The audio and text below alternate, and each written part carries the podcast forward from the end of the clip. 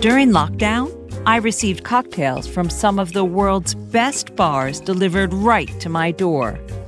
Who should cycle them over to me at a moment's notice? None other than the drinks legend, who is my guest today.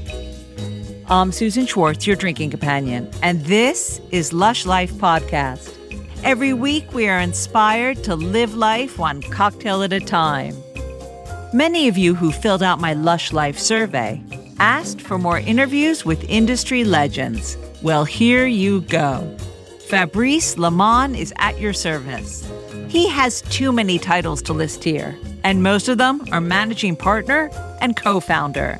Scotch and Lemon, Highball Brands, The Drinks Drop, just to name a few.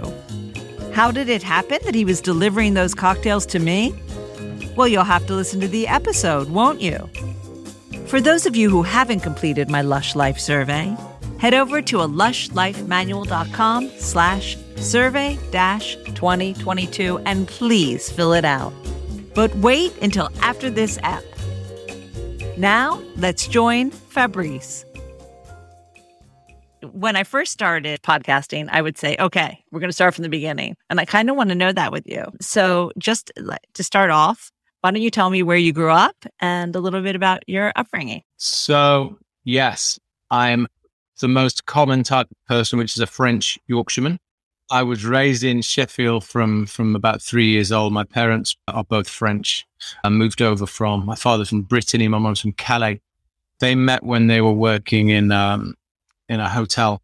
My mom was a receptionist. My dad was working in the restaurant. My dad spent a long time trying to woo my mum. she was playing scores. She didn't make it easy for him, but apparently his uh, his nice knitwear won won the day. So so they were working together. It was in Brittany, and decided to move to England. This was in in the mid '60s. They were very young. They just got married. 22 years old, something like that, and decided to move to England, which was, you know, quite a big thing in the 60s to decide, you know, we're going to move over there. We're going to, we want to experience a new culture. We want to learn the language. We want to see what's there for us. Their families were like, why are you going to England? France is amazing, blah, blah. I'm thinking the same thing myself. Like, who would do that? It's the, it's the opposite. You know, you, you hear Brits moving. Yeah. And I'm seeing here in France. but yeah, they, they, they moved to England just but it's just because they wanted an adventure, and you know that stayed with them all their lives. So they moved to England in in the mid '60s, originally to Bolton, where they worked again in a, in a restaurant together. My mum was on reception, my dad was in the restaurant as a waiter. They stayed in Bolton for a while. They had my two eldest sisters, Sophie and Natalie. Then decided to move back to France towards Calais, which is where my mum's from. So they stayed up there and they stayed around 18 months and then thought, you know what? I think there's more for us in the UK. And from a hospitality standpoint, I think they felt there was a bigger opportunity for them. I, th- I, think they felt with, you know, coming from France, there was more of a, there was something quite exotic about it. They, about them, they saw an opportunity to do more in the UK than maybe in France.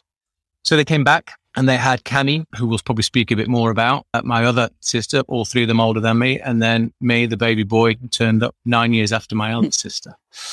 So uh, yeah, the favorite son. So yeah, I mean, kind of raising. Of course. Uh, yeah, of course. Yeah, raised in hospitality. I moved to Sheffield when I was three. So yeah, so that's kind of that. You know, I don't really remember Barrow at all, but um, we were raised in a in a hotel restaurant. There was the, then the, the cellar was converted into a, a, French wine bar called Michel's Bar. Michel being my dad. And my first job. I love it my first job was was in Michel's bar. I didn't have a paper round. My to earn my pocket money, I used to clean the cellar, and I used to restock the bar fridges on a Saturday morning and clean the glass wash machine. So that's how I used to earn my pocket money, uh, and I did that from probably too young until I was about fifteen. Then I got my national insurance number when I was fifteen, and my parents said that's time for you to go upstairs to the restaurant, get a waistcoat, get a bow tie, and you need to start that silver service so yeah, 15, I started uh, silver service waiting in the restaurant. So were your parents the kind of French parents who would give you a little wine with water? Or did you have that that introduction to wine really early? I do remember there being uh, booze at all our because we'd be back in France growing up. I mean, my dad's from a big family. He's got six brothers and four sisters, so I have a lot of uncles, aunties, cousins. And, and summertime was back in, in in France. I'd be you know I'd be spending weeks with you know I just basically farmed off and, and spend the summer holidays with one of my cousins, which was great. You know, it's fantastic. But yeah, there was always wine around uh, a little bit. You know, my mum and dad were very, they were quite open with that. We had a different relationship with alcohol, I guess, when I was younger. But yeah, there was always a little bit of wine at the table. Uh, we were allowed to drink that, not from too young an age, mm. but there was a little bit of wine and water. So were you excited to go upstairs and put on that bow tie and start silver service, or were you like, oh god, just? I was terrified. so uh, we've met a few times, um, and believe it or not, I was the shyest person ever as a child. I mean, painfully shy to the point where I would I would be rude to people because I'd rather be rude to them so I don't have to speak to them than have to speak to strangers. I couldn't bear speaking to anyone I didn't know. My confidence was bad. I just didn't. I couldn't speak to strangers. I didn't want to deal very painfully shy as a kid. And I think that was part of the reason my my mum particularly wanted me to go upstairs to the restaurant because she knew it would do me wonders in in you know building my confidence and and it, and it absolutely was 100% the best thing I did was to get up there. I still remember the first day I worked in the restaurant. It was table 8. It was a table of 3 and the first thing I had to do, Ruth, who was the restaurant manager, says, okay, you know, because I was obviously there was someone following me and telling me what to do. And I had to go and clear the starters from this table. That's simple. Just take the starter plates away and take them into the kitchens. You know, I mean, it's baby steps, right? It's not hard. And I refused to do it. I refused to do it. I was like, I'm not doing it. I don't, I'm not going over to that table. I don't want to speak to them. I don't. I said, well, this is what you've got to do now. I mean, I remember the table number. I remember how many people were there. And I remember what course I was clearing. It's ingrained on me. It's still such a vivid memory. But I mean, that from there, it kind of bit by bit, it got better and better. I mean, it's fantastic. I loved it. That's when I was bitten by the hospitality bug. I mean, although I was raised around it and, you know, spent a lot of time in the kitchens, I used to love spending time with the chefs. So, you know, I was always curious about food and flavor from a very young age. My mum actually said out of the four, the four kids, I was the one, even at home, that would always be in the kitchen, always pull up a chair, and was always asking my mum about food and stuff. The most out of the four of us. So I've clearly always had something, you know, in me about food and flavor and just that kind of, you know, creative side. So, did you think that you wanted to be a chef, or did you know what you want, or have no. a restaurant? no, I was going like to be. That? I was going to be a furniture designer. Yeah. Oh, I thought you said you always wanted to be in hospitality. Well, I, clearly there was something that was in there, but I just didn't realize. You know, it was it was hiding. Um, and by bit, you know, from that, when I started to enjoy the restaurant, you know, 15, 16, 17, I wasn't the most academic at school. I struggled with focus and concentration. I, I could get the grades, but I couldn't really spend the time probably on doing what I, what needed to be done to get them. Originally, when I was younger, I wanted to be an architect and an interior designer. Then, when I spent time at art college, I was like, no, I'm going to be a furniture designer. But at this time, I was getting older, 17, and then I went to work. When I turned 18, I, I, stopped working for my parents and I went to work at a bar in town in Sheffield City, which was kind of like quite a cool bar. And that was, that was when it changed for me. My first bar job was like, this is amazing. That was when you were at, at school for furniture design? At, at art college, yeah, I was doing I was doing um, general art and design. At yeah. The plan was to then move on to, to university to focus in product and furniture design. I deferred going to university. I never went. I never went. When you went to work for the bar, were you just like bar back? What What were you doing? I started as a bartender, and on the floor a little bit, and then I moved. They wanted me to then become bar supervisor within about three months of, of being there. Probably because I, I don't know. I mean, I'd been surrounded by hospitality all my life, and then I'd been working in in it from fifteen, and so I'd probably had quite a bit of experience, even though I was quite young. And then I became the bar supervisor there uh, and stayed there for a couple of years. Then I moved to Oxford and I worked at a place called the Lemon Tree in Oxford. What was it about your first foray into bars that you thought, oh, yeah, yeah, this is it. This is it. I forget the furniture design. Well, I think, I mean, I'd gone from being a painfully shy person to being a really sociable person through those years. But I, so but when I started working in this city center bar, it was really lively. It was full of really cool people, and you know, starting to feel as though there was there was something really energetic and feeding off that and being around people. I just that's what I wanted. I realized that's what I wanted to do. I really enjoyed finishing uh, of an evening and just sitting back and go, "Wow, we gave those people such a good night." And it's this it's a, it's an incredible feeling. And that's probably started earlier on. You know, I mean, I remember tables when they compliment on the food or compliment on the service. I even remember, you know, that being like, yeah, that was great. They had a really good night. That's because of us. It's because of as a team. Uh, you know, so it had an impact. But being around that kind of people more my age and being in that bar environment, I mean, it's still now, it never leaves you, you know, even, even all these years later. I mean, this, sometimes I still miss that, that kind of feeling. It's, there's, there's nothing like it. Your folks, because they had been in it, did they see it as a viable future for you? And did you see it as a viable, viable future for you as well? My parents, always, they just wanted the four of us to be happy. You know, whatever, whatever we decided to go into, they wanted us to be happy. They never really want, hospitality was never something they, they wanted to push us down because it's long days, it's unsociable hours, it's it's challenging. Now my parents did it as a as a couple. They were you know they they they ran the business together. They were able to work. They spent time because they were working together, and they would be able to take time off together, and etc. etc. So they were able to navigate some of those challenges themselves as a partnership. They you know they're fully aware that if you are one side going into hospital that's that's in the hospitality and the other side isn't. It can be really it can be really challenging and i certainly felt that a bit later on in in life and in and in my kind of career history but um, they never really forced us down but like i said they would just wanted us to be happy Sophie and Natalie, my other two sisters, they worked in the restaurant as well growing up, as we all did. They went on to other things. Cami worked, also worked. She worked downstairs at Michel's bar, and then she went off to uh, she went off to do music production at university. She's the only other one that went into hospitality. My sister owned a place called the Charles Lamb in London, uh, a pub in Islington for many years. She was a partner in 69 Colebrooke Row as well, and also did a lot of work at, at Zetter Townhouse for Mark and Michael. She's also has her own vermouth brand out now, or is it a partner in a vermouth brand, London Vermouth Company. So she's a partner in that, and she's even managed to get the family name on there as well, which is quite nice. And she's also she's also part of the team behind Intune, uh, which is a, a CBD soft drink. So in some ways, me and Cami have kind of taken a, um, a similar route in the fact that, you know, we're very passionate about hospitality and have carried on down, down that route with bars, restaurants. And I've ended up in where kind of where Cami is now and obviously where, where I am now. Your, your sister, how, Cami, how much older is she than you? 20 months. Oh, oh, I thought you said there was nine years difference. Nine years between Sophie's the eldest, nine years between me and Sophie, seven years between me and Natalie, then my mum and dad paused for five years, then had Cami, and then had me. So there's kind of oh. like two, then a break, then two.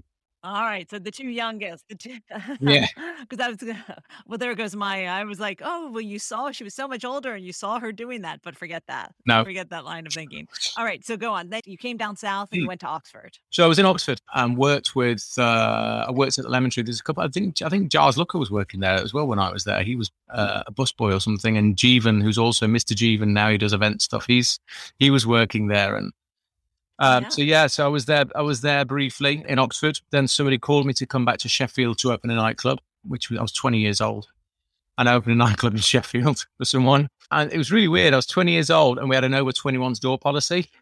so, and that was my first.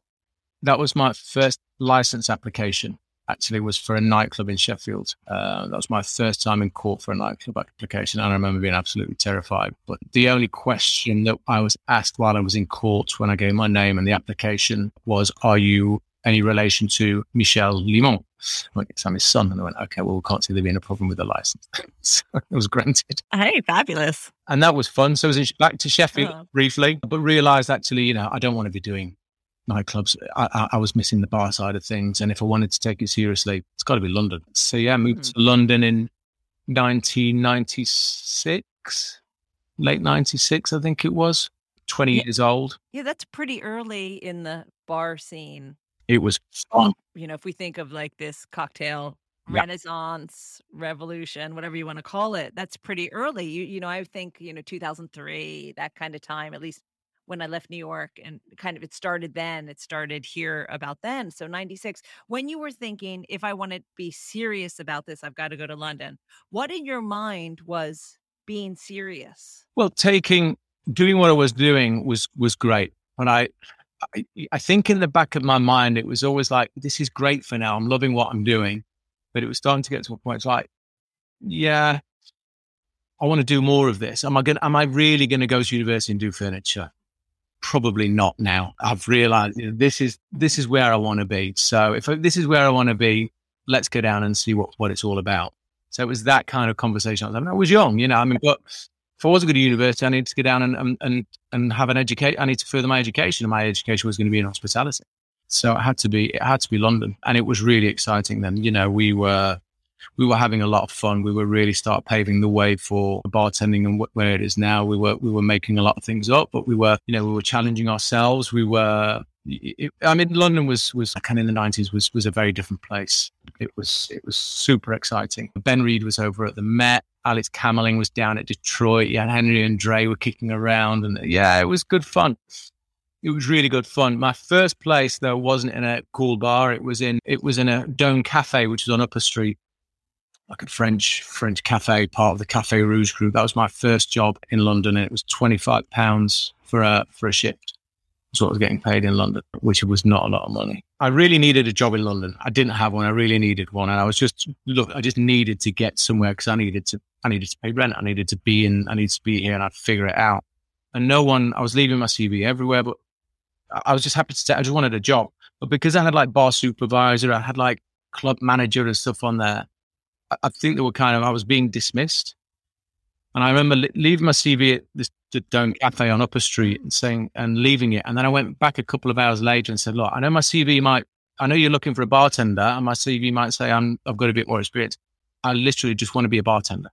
That's just, that's, that's all I need to do. And they're like, well, we did read it and think, yeah, you're probably not ready. You're going to be bored of this job. And I said, just give me a go. And they did. So that was great. So they, uh, so that was my first job at the Dome in Islington. Then I went on to become assistant uh, manager at the one in Covent Garden and joint licensee of the one in Covent Garden when I was 21.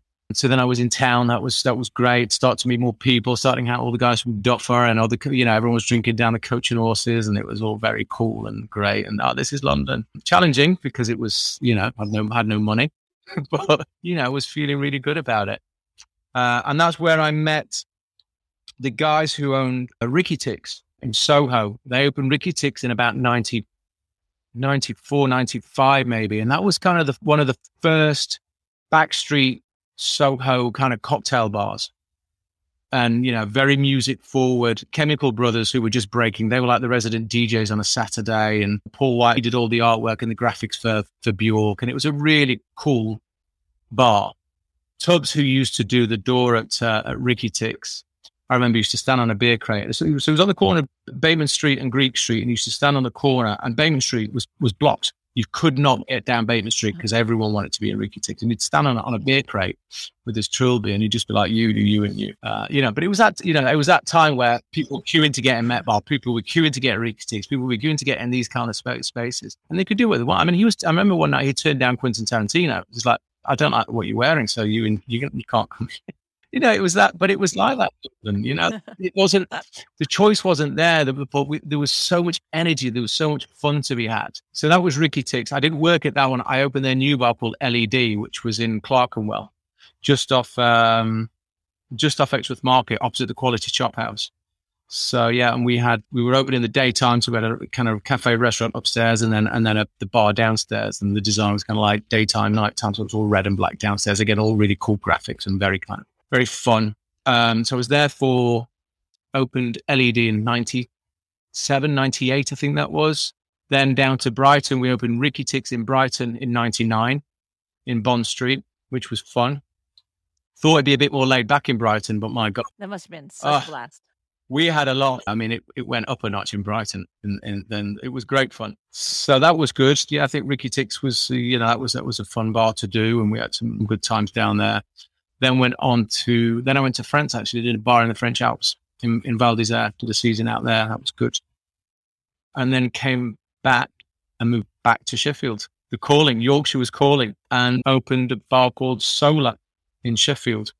So now we're in we're, we're in we're in the noughties now. So 2000 that was end of 2000. Now all this time, are you are you bartending when you say opening a bar? Are you bartending? Are you managing the bar? What is it that's driving you on?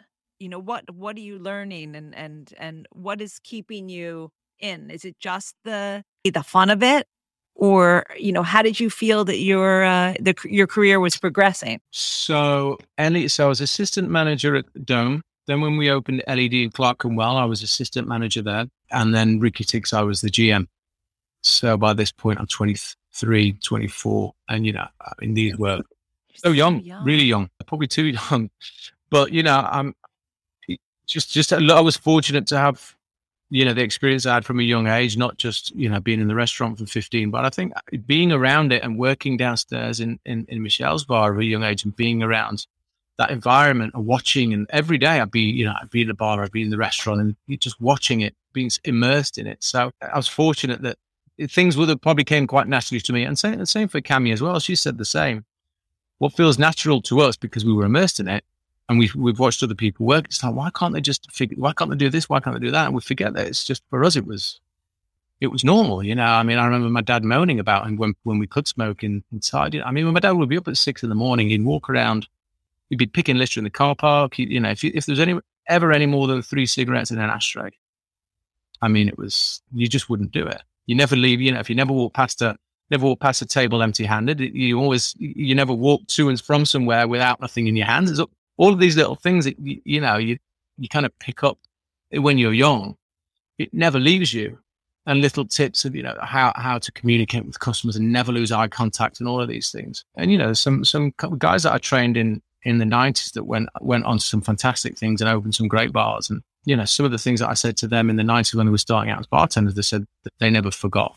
So by the time I was 23, 24, I'd got quite a lot of experience. And I think the driving force was to stay in it, was to keep on learning more, was to keep on. I think being immersed in the industry was about wanting to give something back, give something back to people. There was something about creating a space that gives memories. And, and I think that's what was driving me. I wanted to do more for, I want this, there was something quite addictive about the bars and the environment and, and seeing people leave with having such happy memories and those that's what I wanted to do more of. I wanted to do more of that and being fortunate enough to open these venues and be involved in that from a young age was really exciting. You know, from doing opening a nightclub at 20 years old to then uh, LED to Ricky Ticks, you know, it was super exciting and to, and to be fortunate to have to have done all of that. So I mean, the next progression was obviously to open open my own my own place after doing all of that stuff and and that was kind of the next step at 20, 25 years old.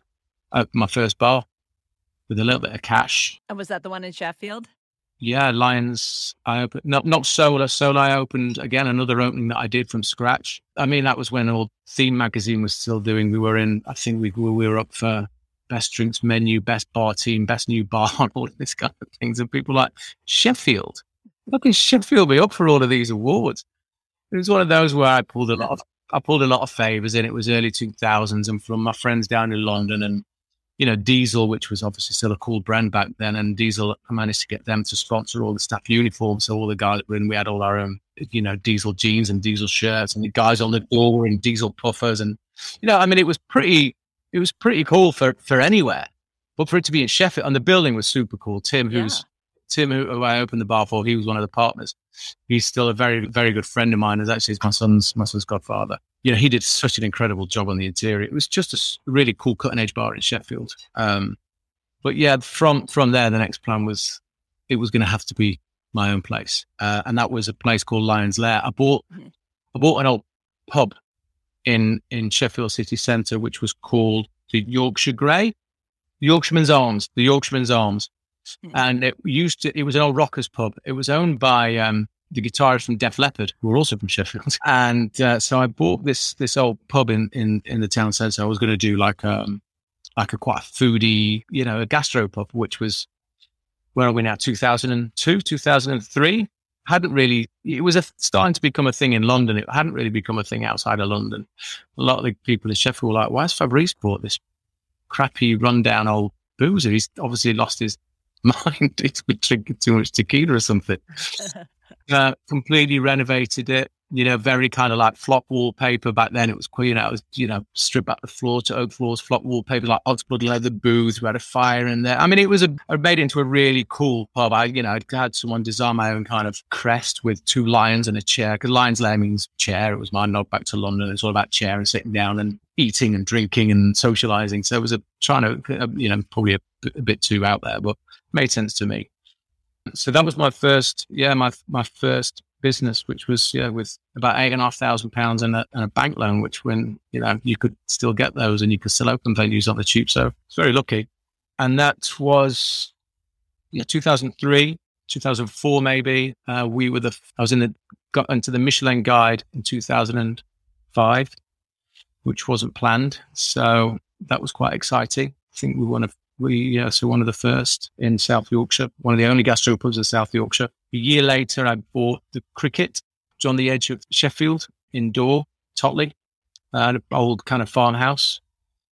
Did a similar thing there. Uh, beautiful, beautiful old farmhouse. So I did the cricket pub and dining room. So pub on one side and dining room on the other. That as well got in the Michelin guide. So I got a surprise from the local radio when they came to see me at Lions Lair and said, "What's it like to be one of the only two gastropubs to be listed in in the Michelin guide?" I said, "Oh, that's really. I didn't know. I'm not. I'm not. I wasn't aware of it. I mean, I know more of the Michelin guide, but you know, I don't run my business to be there. My business to make customers happy and and you know, bums on seats and etc. So, which is the other one? I said, "Oh, it's the cricket." well, that one's mine as well. So it turned out I, I own the only two gastropubs in all of South Yorkshire that were in the Michelin Guide at 20, 27 years old. So obviously you had you had a knack for this and you everything was going as planned. You know, you you had your bar, you're in the Michelin Guide for a gastropub. What did you think could follow that? Yeah, I mean, it was all. It, I mean, it was it was great, eh, but it's anybody will tell you who's in hospitality. It's it's hard work it's it's really hard work and to get where you want to do and if you have standards you have to put the time in and i think it was getting to a point where it was it was affecting my my standards and what i wanted to achieve were probably affecting my how i was living. I was probably starting to make some of the wrong choices.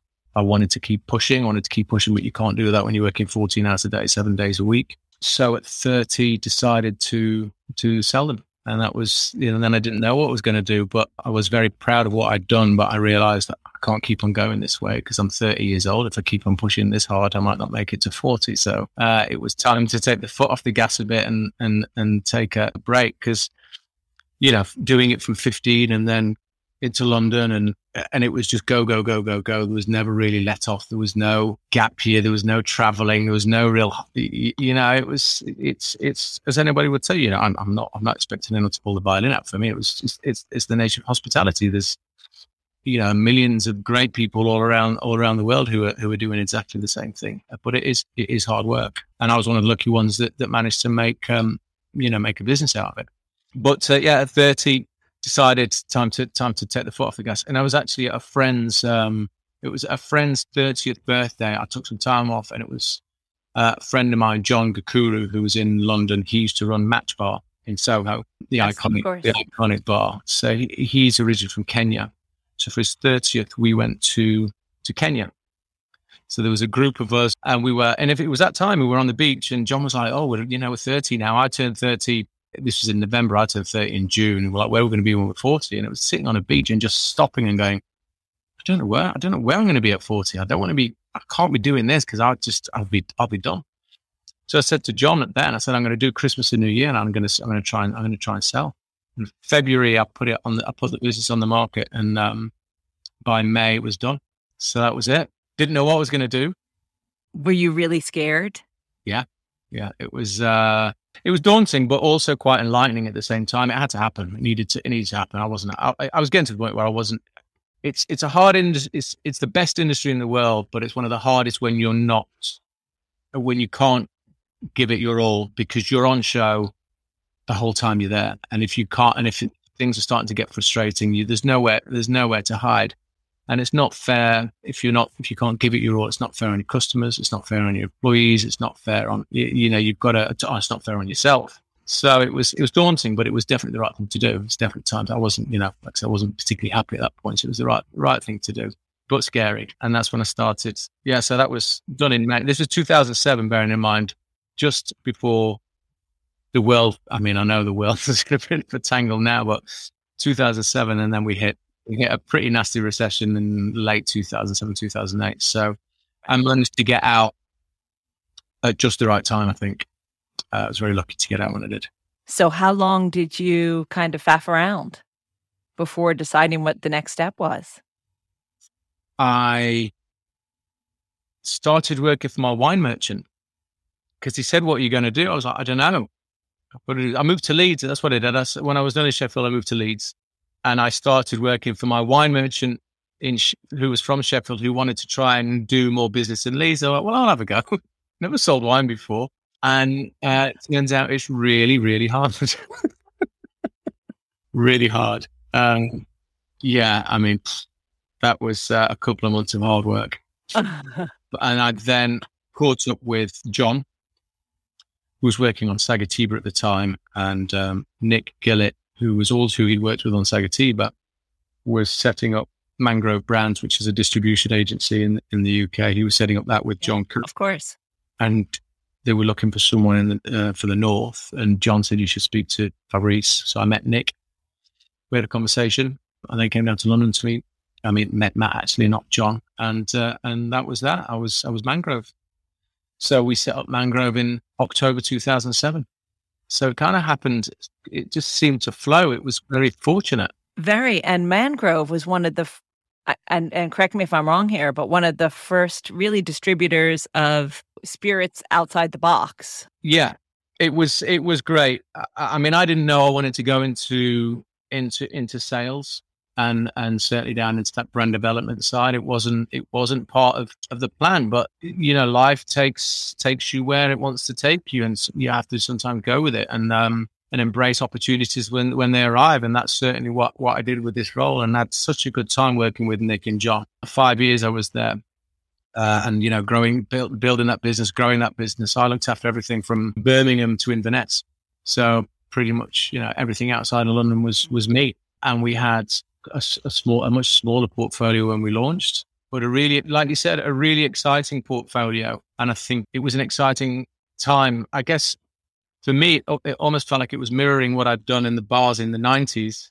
All of a sudden, I'm doing a similar thing with that innovation and being part of this new kind of exciting movement with with the brand development and, and introducing uh, new brands to the to the market. And still being involved in such an amazing industry and getting out to bars and talking to them. And yeah, it turned out that years in hospitality and obviously the, the commercial side of it, managing businesses and owning uh, owning my own, you know, with some success, not a lot of success, but you know, I got through it. The commercial side of it, it turns out I'm quite good at selling.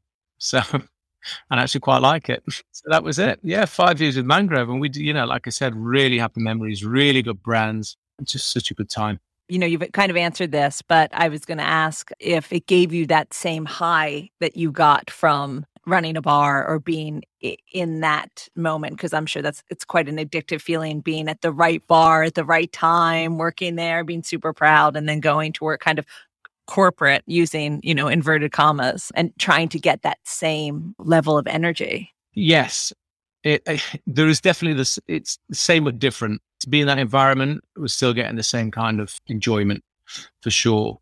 I guess the difference being from when you're one side, oh, this is, I mean, this is for me. I mean, I can only speak about for myself. When I was working in the bars and restaurants or owning the bars and restaurants, that feeling of having someone, giving someone a great night, memories with, with friends and family was, you know, it was fantastic feeling at the end of the night. That, that's, that feeling of, of achievement was always great.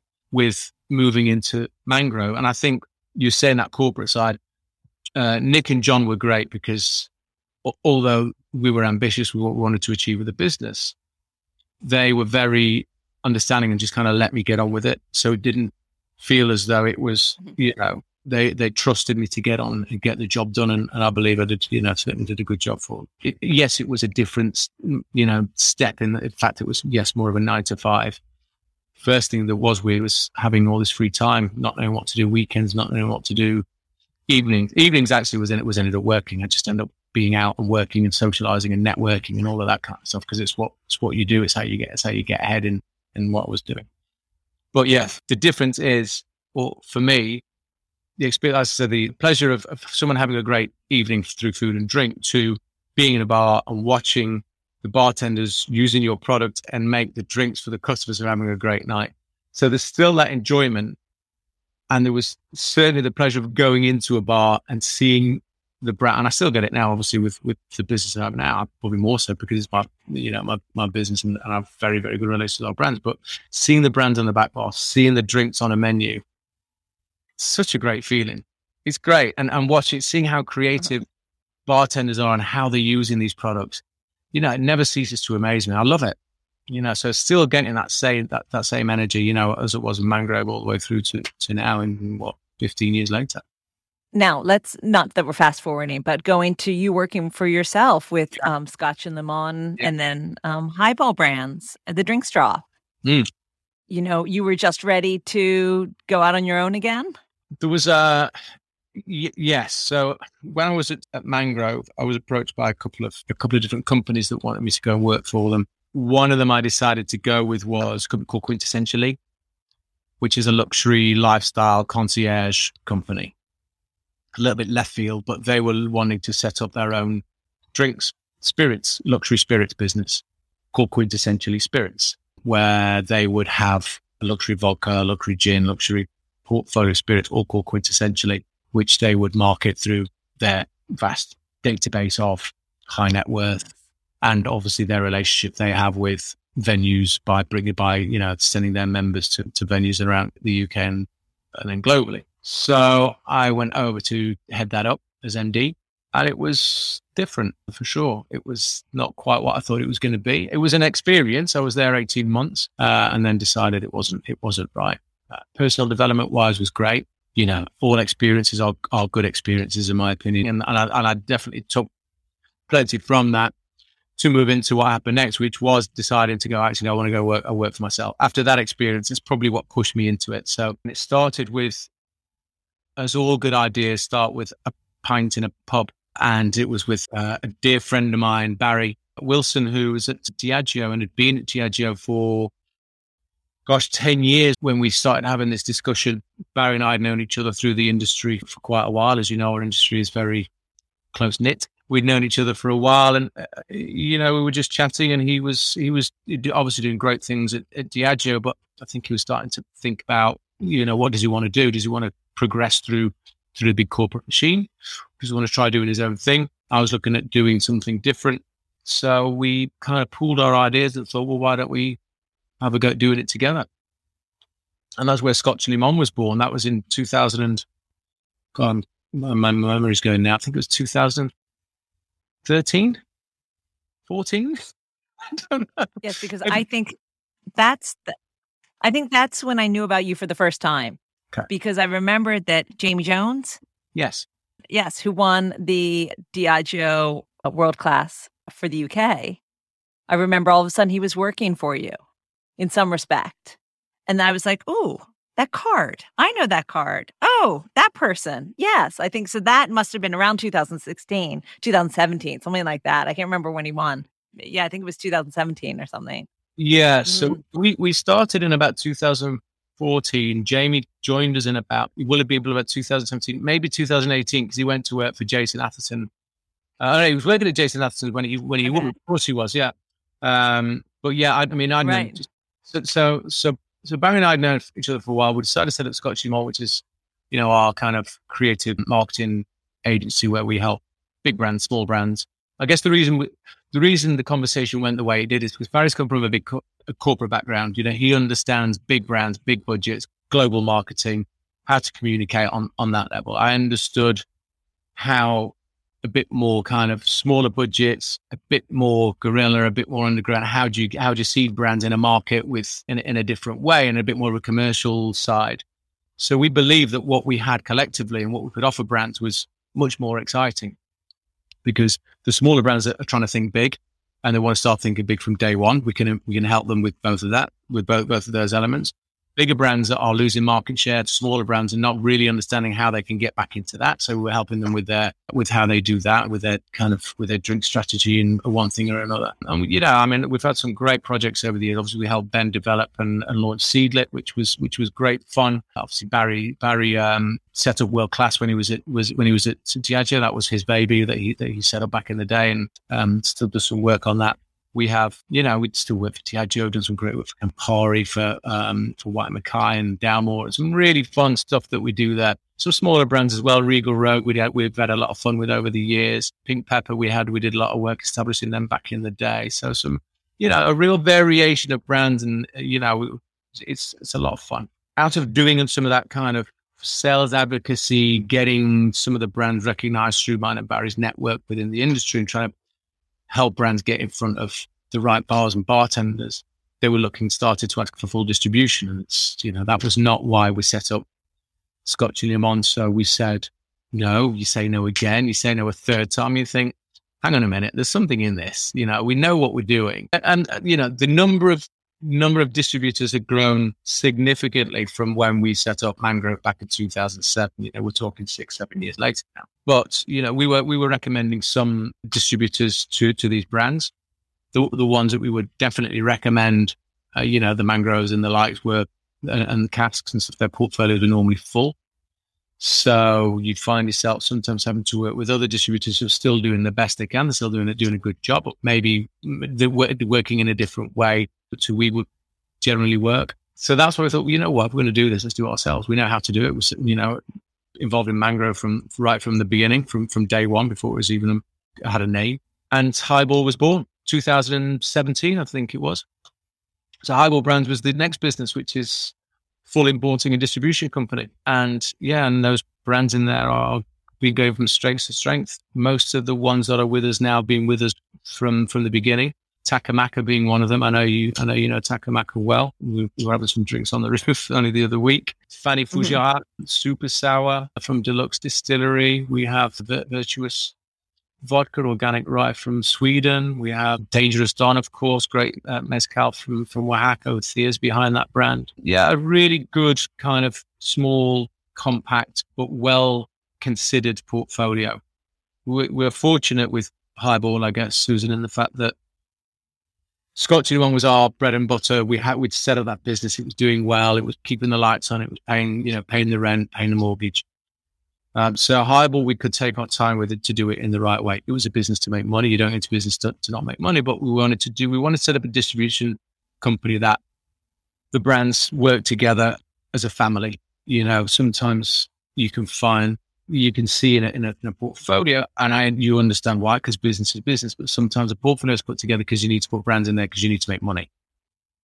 We were fortunate in the fact that we could take our time with it because we wasn't we didn't necessarily need to make money in year one, year two, year three. We, we were in this for the long game, so we didn't rush to bring in agave. We didn't rush to bring in whiskies. We didn't rush to you know. I mean, we were offered plenty, but did they fit what was already in there? You know, I mean, I've been out selling. I didn't want our sales guys to go, "Oh, look at Takamaka. Oh, look at this. Oh, look at that." And then, and then at the end of me, oh, by the way, do you want to try this? And almost feeling a little bit awkward about bringing it out. And you know, you you tend to lose as a someone as sales, you tend to lose a bit of respect when you do that with some of your customers because they're like, "Come on, really?" But at the end of the day, you're just doing your job. You, you've got to do your job um, and you understand why people do it. But it's very hard. It's, it's a very hard thing to do, and I wouldn't want to put that on any of my sales guys to, to have to do that. And, and we wanted to, you know, we want to work with, you know, the four key things about highball is the liquid's got to be right. Would would would I drink it? Would Barry drink it? Would any of the guys who work for us drink it? You know, it's a decision we make collectively. Does does the bottle look good? Does it look good on the back bar? Does it look good um, on a retail shelf? The people behind the brand we work with brand owners that we have a relationship with and we want to have a long-term partnership with. It's not a question of we'll buy your booze, we'll sell it, or we'll, we'll send you a report in 12 months. We want to have a, you know, that relationship with them because our industry from right from the top to bottom is about relationships, whether that's relationships within a bar team, within the kitchen, within the relationship between, the, uh, you know, the front of house and the back of house, relationship between the customers and, and, and, uh, and the people working in the venue. It's all about relationships. It's all very well to be, to have, to have conversations when things are going great guns. But you want to have that relationship to be able to have those conversations with things aren't going great guns because you want to work with the brand owner in a partnership to make it great. You know, you want to be able to find a solution to problems rather than kind of ignore them going, well, this isn't working. Well, you're rubbish. Oh, well, this is your fault. Your brand. You know, it's about having those conversations and doing it well. And certainly, if you look at what's happened over the last two years, you know, I mean, there's nothing improved can say more than you know it's it's really important to have that to be able to to weather situations like that together. Absolutely. You want you yeah you need to have that relationship. And who knew that this was coming like it did for the past 2 years?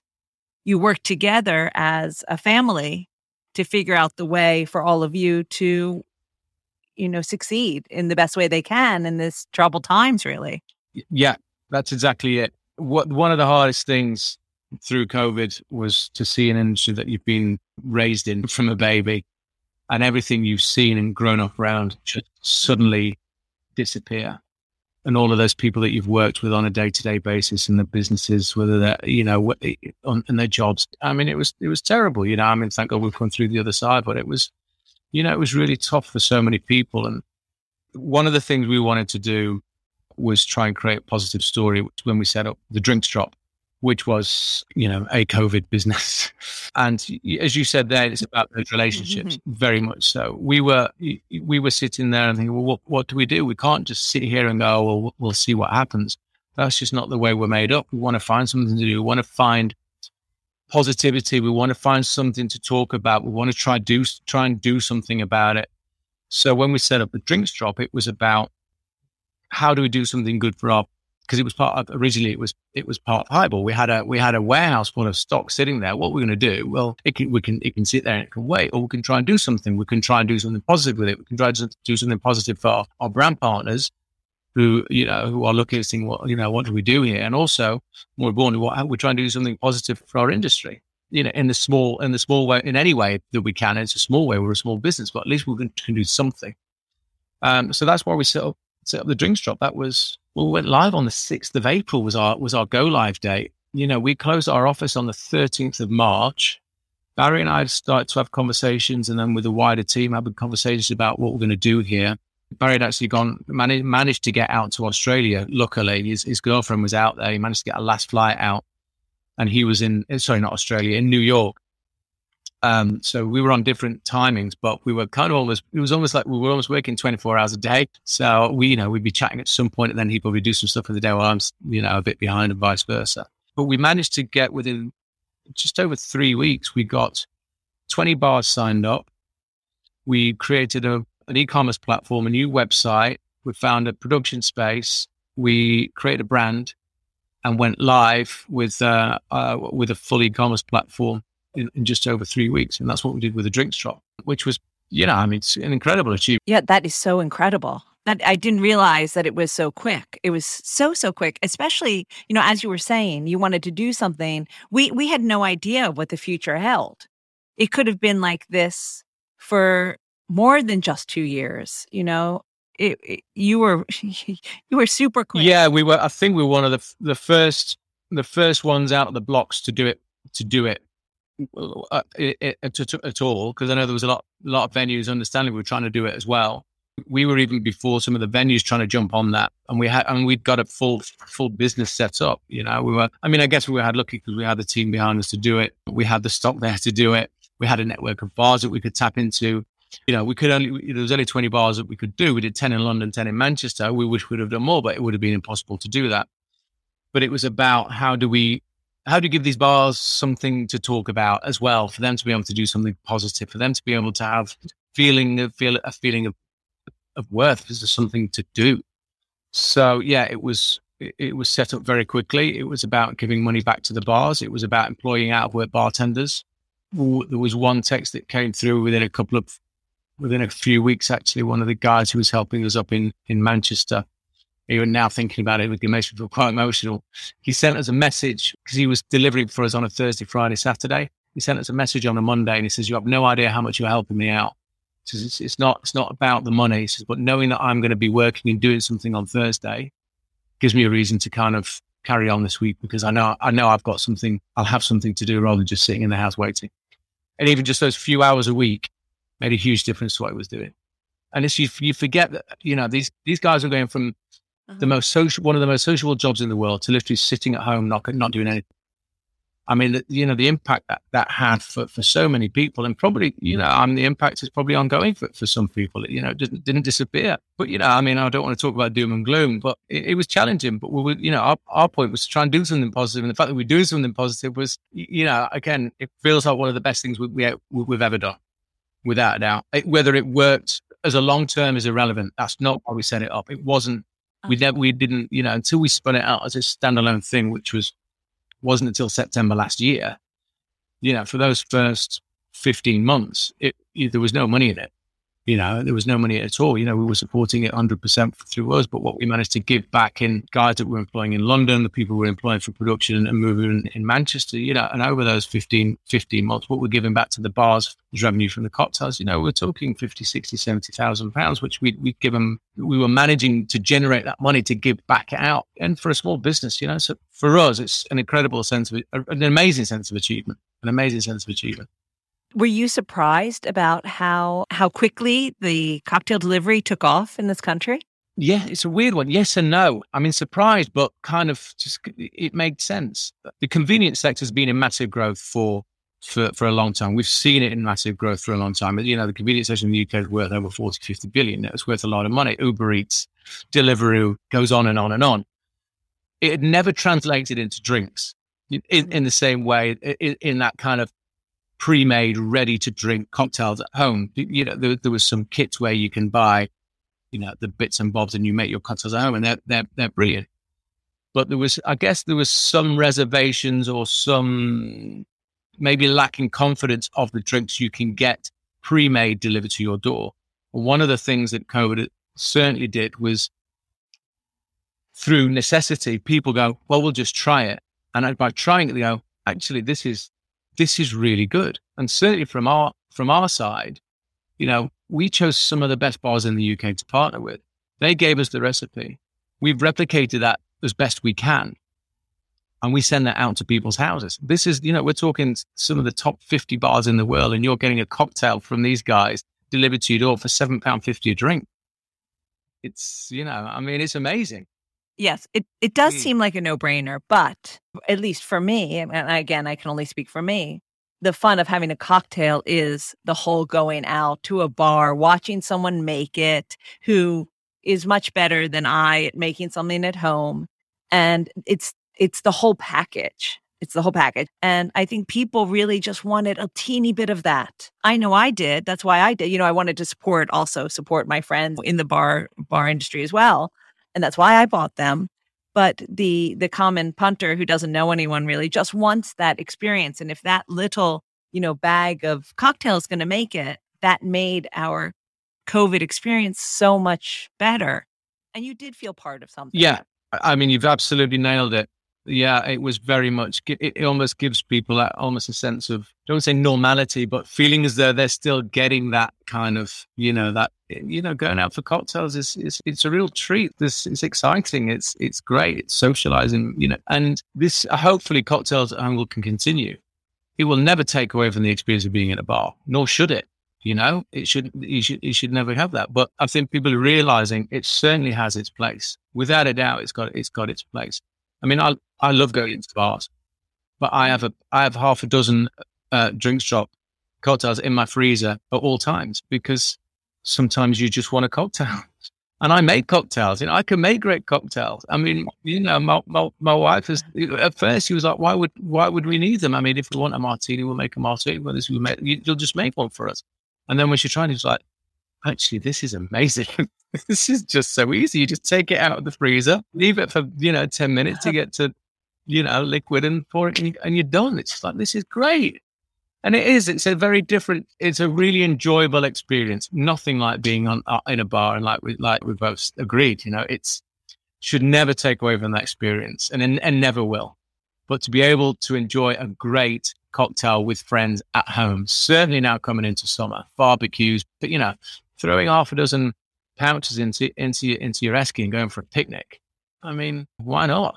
it's the best. I know that I'm not the best bartender. I didn't train. I can certainly make a gin and tonic pretty easily, but it's so much nicer. And also for my guests to say, this came from Nine Lives, this came from somewhere else, this came from Swift, this came from wherever, and they made it. And this is why it's so good. And it's so it also introduces them to that bar if they haven't been there before. And then they're going to want to go to that bar, at least now that we can. You know, I think it's also a way to give back. It's not just showing, oh, here's a brand of alcohol and I can make my own drink, but here are the people and get to know the people behind what you're drinking through this one little patch of liquid. And it's it's its own story. So yeah, definitely. I'm so glad it has the place and will continue to have the place yeah. in our fridges. I mean, one of the nice things about lockdown was people were they felt they could go on, a, on a, almost like on a little bar crawl because they could pick the bars that they've maybe never been to but always wanted to go and almost feel like they're experiencing you know they could be in east london they're fancy going to a drink in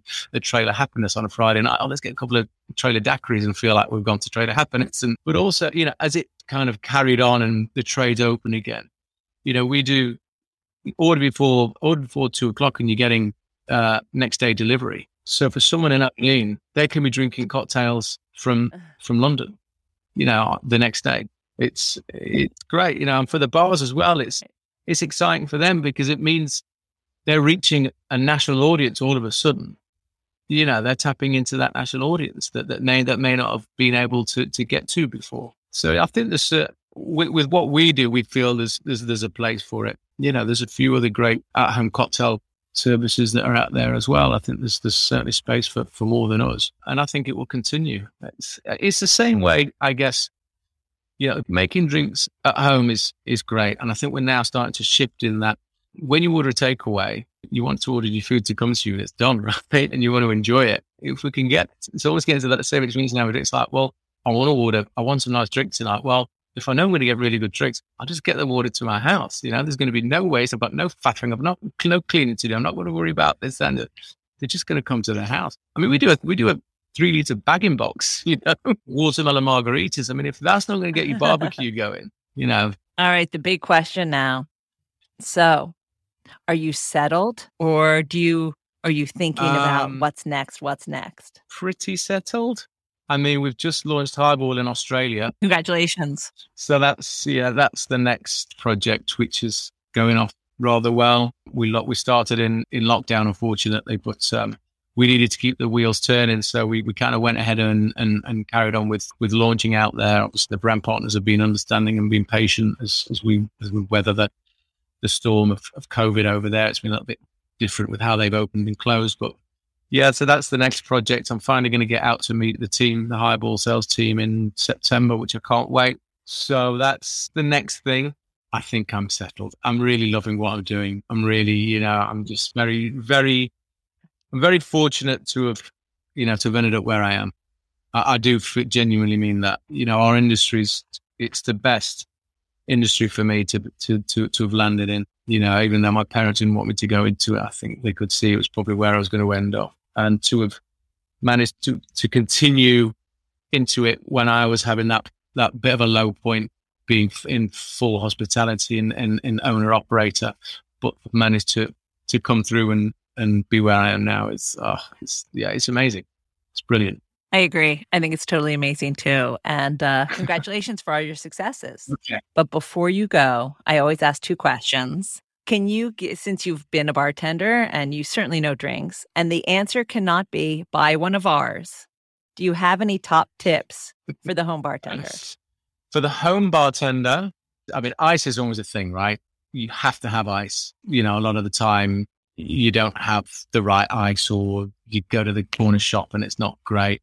What I always have, what I always have in the, in the freezer is if you do have a takeaway, I take those takeaway tubs and I fill them with water and I just pop them in the freezer. I have always have two or three takeaway tubs of ice, uh, so like a little block ice in the freezer at all times, just so as I know that I can just get a small knife, chip away, and I can have some nice chunks of decent ice at some point. If I want to have it with a cocktail, if I want to have it with a whiskey, I can always know. I know you can get the silicon mold, but you know, I just find having a stack of these three things in the freezer has always been a bit of a godsend for me, and it's means you don't need to buy anything. You've got, you know, it's easy.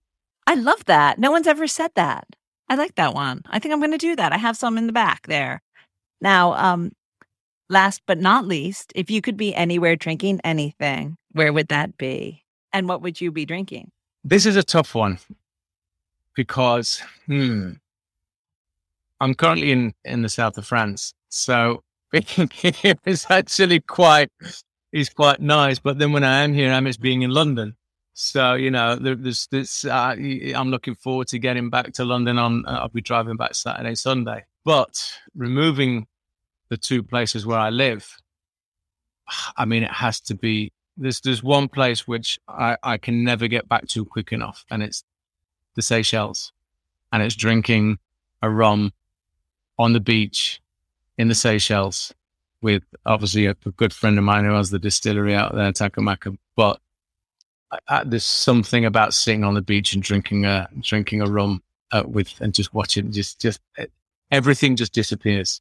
It really feels a, it's a really special moment.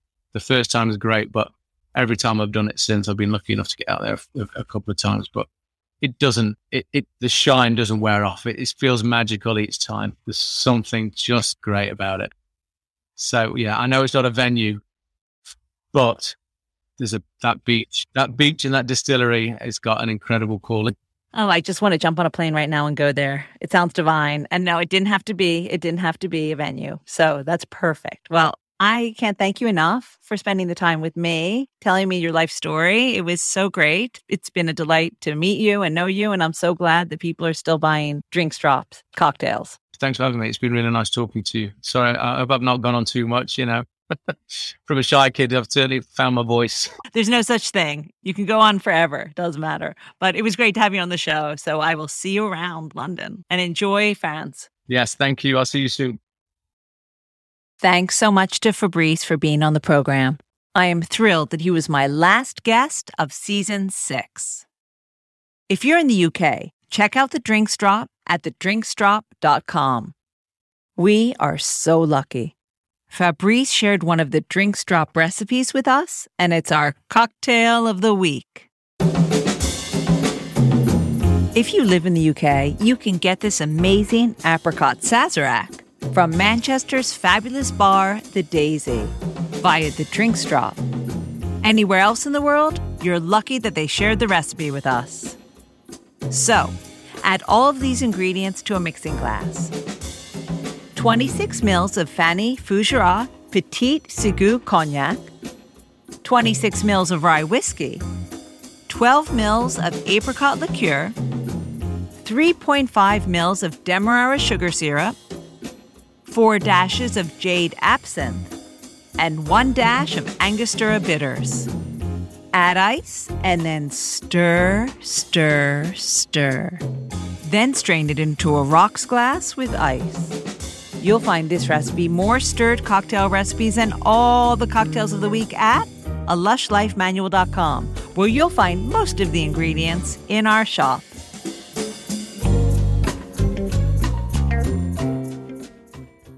I'm heading out on my first real holiday in three years, so I'm bringing season six of Lush Life to a close. Next week, I will be on the beach so if you live for Lush Life, make sure you head out to the bars and restaurants you love and tell them how much you love them. Theme music for Lush Life is by Steven Shapiro and used with permission.